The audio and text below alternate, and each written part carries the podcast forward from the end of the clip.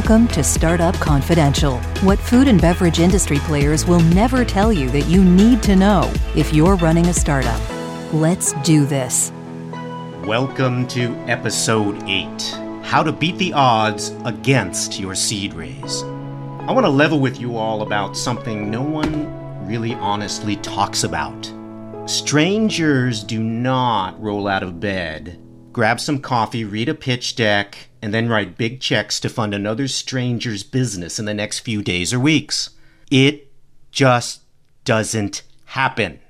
I once asked a very successful serial entrepreneur about his first brand and how he obtained his initial capital.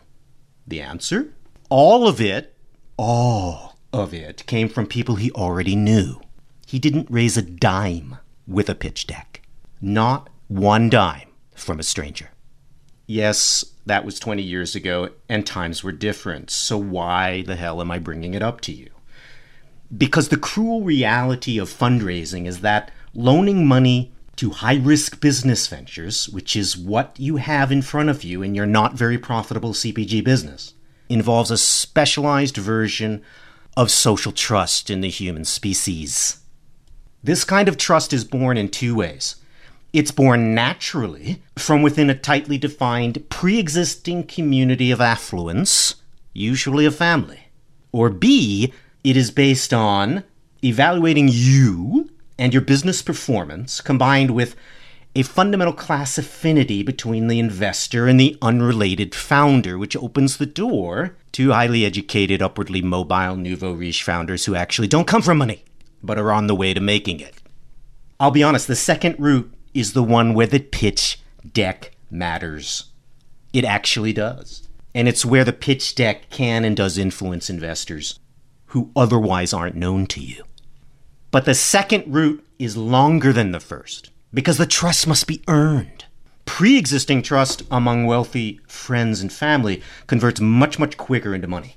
It's literally about converting social capital that you already have in your hand into financial capital in your bank account poof. If you are not born into an affluent family, and, and here think the 1%, where your uncles and your aunts are also wealthy, not just your dad, then you will be relegated to earning the trust of wealthy investors who are strangers. And that's the reality for most of you listening. And there is more angel money available today than ever before. But guess what, guys? Even the angel money tends to flow through channels of pre existing trust first, not to you.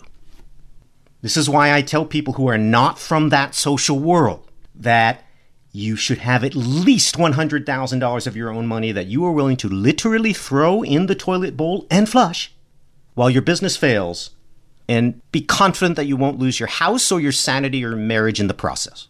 You have to be ready for that much risk at the very least. Then you must carve out time every single week for networking, not for asking, networking. Not for pitching, networking.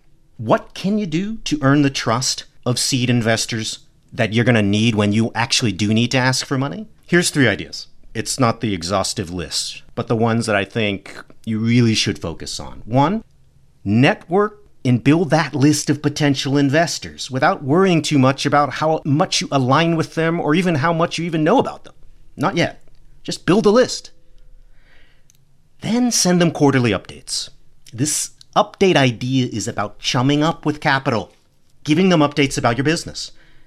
How you communicate with potential investors is going to say an enormous amount about how you run your business, at least to them, short of them sitting in your lap, which they're never going to do. Make your updates professional. It's the first way to show to your potential investor that you are worthy of their trust. Brand them, make them look pretty, show how you're meeting your KPIs. What better way to keep you accountable for growth as well than to know that you're going to be sending out quarterly updates to potential investors who you will need in the future to write you checks? This is a fantastic win win. It keeps you accountable. It also starts a professional trust building relationship with a potential investor. I know two folks right now who are doing this, and I think it's going to serve them very, very well.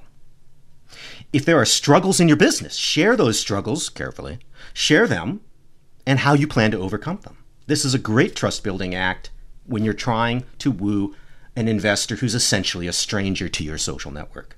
Because it proves you're willing to be vulnerable and transparent in front of them, which is how a friend behaves. And you're willing to do this at the risk of potentially losing their interest. That builds even more trust. Investors who invest in a stranger's business want to know that they will be alerted to big problems well, well, well in advance, long before those problems start risking their initial investment. This is simply, if you're listening, this is simply the habit of building a, a healthy friendship. And quarterly email updates are about all that a potential investor would expect from you. So do them. It's totally free. The second thing you need to do is pick a narrower group of folks that you think are going to be more interested in your business down the line in terms of investing, or have already expressed interest in you or your product, i.e., they are potential investors who have come to you as fans. That is the bullseye group you really, really, really want to do what? You want to spend FaceTime with those folks. How you structure that is your decision, but I would say you want a minimum of an hour of intense FaceTime every single year, and I would invest more, to be honest with you. Preferably more, and don't limit yourself to local seed investors. Yes, the rich people that exist locally who consume your product will be easier to find, but network nationally for these folks. It's one reason you go to places like Expo West is to go have a beer or coffee with them. Build those relationships in a moment where they are willing to talk to almost anybody with a potentially interesting idea. And that's what a trade show pretty much allows you to do. FaceTime, so important. But the most important thing that FaceTime gives you is an opportunity to inquire about your potential investors' business, their portfolio, their criteria, their personal life, building that honest friendship and showing that you care about them is part of your charming approach to eventually getting their money because you're showing that you have a genuinely non business interest in them, which is how a good friendship starts, except that this is a friendship that is semi professional that you wish to turn into a professional investment in your business. They understand this kind of courtship, they get it, they do it all the time. It's new to you, not them. So don't feel like you're screwing with people. You're not. They understand this game. So play it. Use the FaceTime to show that you care about them. You have empathy for them as an investor. And for God's sakes, don't use the FaceTime to pitch, to sell, or to beg. No. You are using that FaceTime initially to build a strong relationship. That's it. And being patient about when you ask is so important. Never ever pitch an investor during these early trust building interactions. You're following the rules of friendship here. And those are based on a give and take and showing interest in your friend and allowing space for them to show authentic interest in you, which is why, for the third time, I'm going to tell you not to pitch them during those conversations. Unless they've explicitly invited you to pitch them. That's a separate story. but that, that will be very clear to you, if that's the case, well in advance. It is much better at the end of the day for seed raises for you to have the money in the checkbook coming to you out of the blue, saying, you know, I've been following your business. I've enjoyed our conversations over the last year. I'd like to make an investment. How can we make that happen? That's how you want your angel money to come to your bank account. You want it to come to make the move first, essentially. You do not want to be chasing it.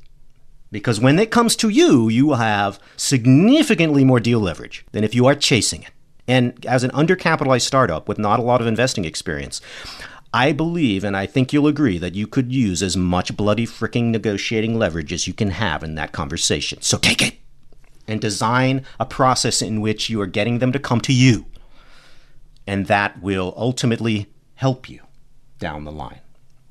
Trust me, pun intended, what I just described is how you earn the trust of wealthy strangers. It's how it works. The third thing you should do from the very get go is do your own research on how to negotiate deals from angel investors well ahead of time. There are financing seminars out there designed for folks new to raising money. Whipstitch Capital holds two every single year. Online materials and classes are also starting to pop up. I don't plan to create any myself, not yet. So use those resources that are available. But know that there are known angles of manipulation, founder manipulation, in the deal negotiation process that you want to know well in advance, and they are related to certain mathematical principles of the investing process. So you want to know the math, you want to know how investor thinks about math, which is another reason to do all that FaceTime, because if you shut up and ask them about how they invest in things, you're going to learn an enormous amount about deal making. They will essentially start playing their cards. Hallelujah. That's why you charm them well in advance. But you also do need to do your homework. You need to be natively fluent in investor language. Just deploying the right lingo, you know, casually during your FaceTime and other communications is going to diffuse many, many future attempts to manipulate you or take advantage of you. You know, if you know phrases like data room, convertible debt, cap table, and ESOP fluently before you begin the deal process with any investor, you will again have granted thyself an enormous amount of negotiating leverage that the average founder does not have when they chase money or when the money comes a little too quickly in their direction. So I hope all this has been inspiring to the majority of you who weren't born into the right social networks, and trust me, neither was I. If you do the trust building work I talk about, I guarantee you it will pay off, but it is a significant investment of your time and you can't half ass it. Be safe out there. You've been listening to Startup Confidential. If you'd like more in depth content from James, please sign up for his free monthly white papers by emailing him directly at james at premiumgrowthsolutions.com.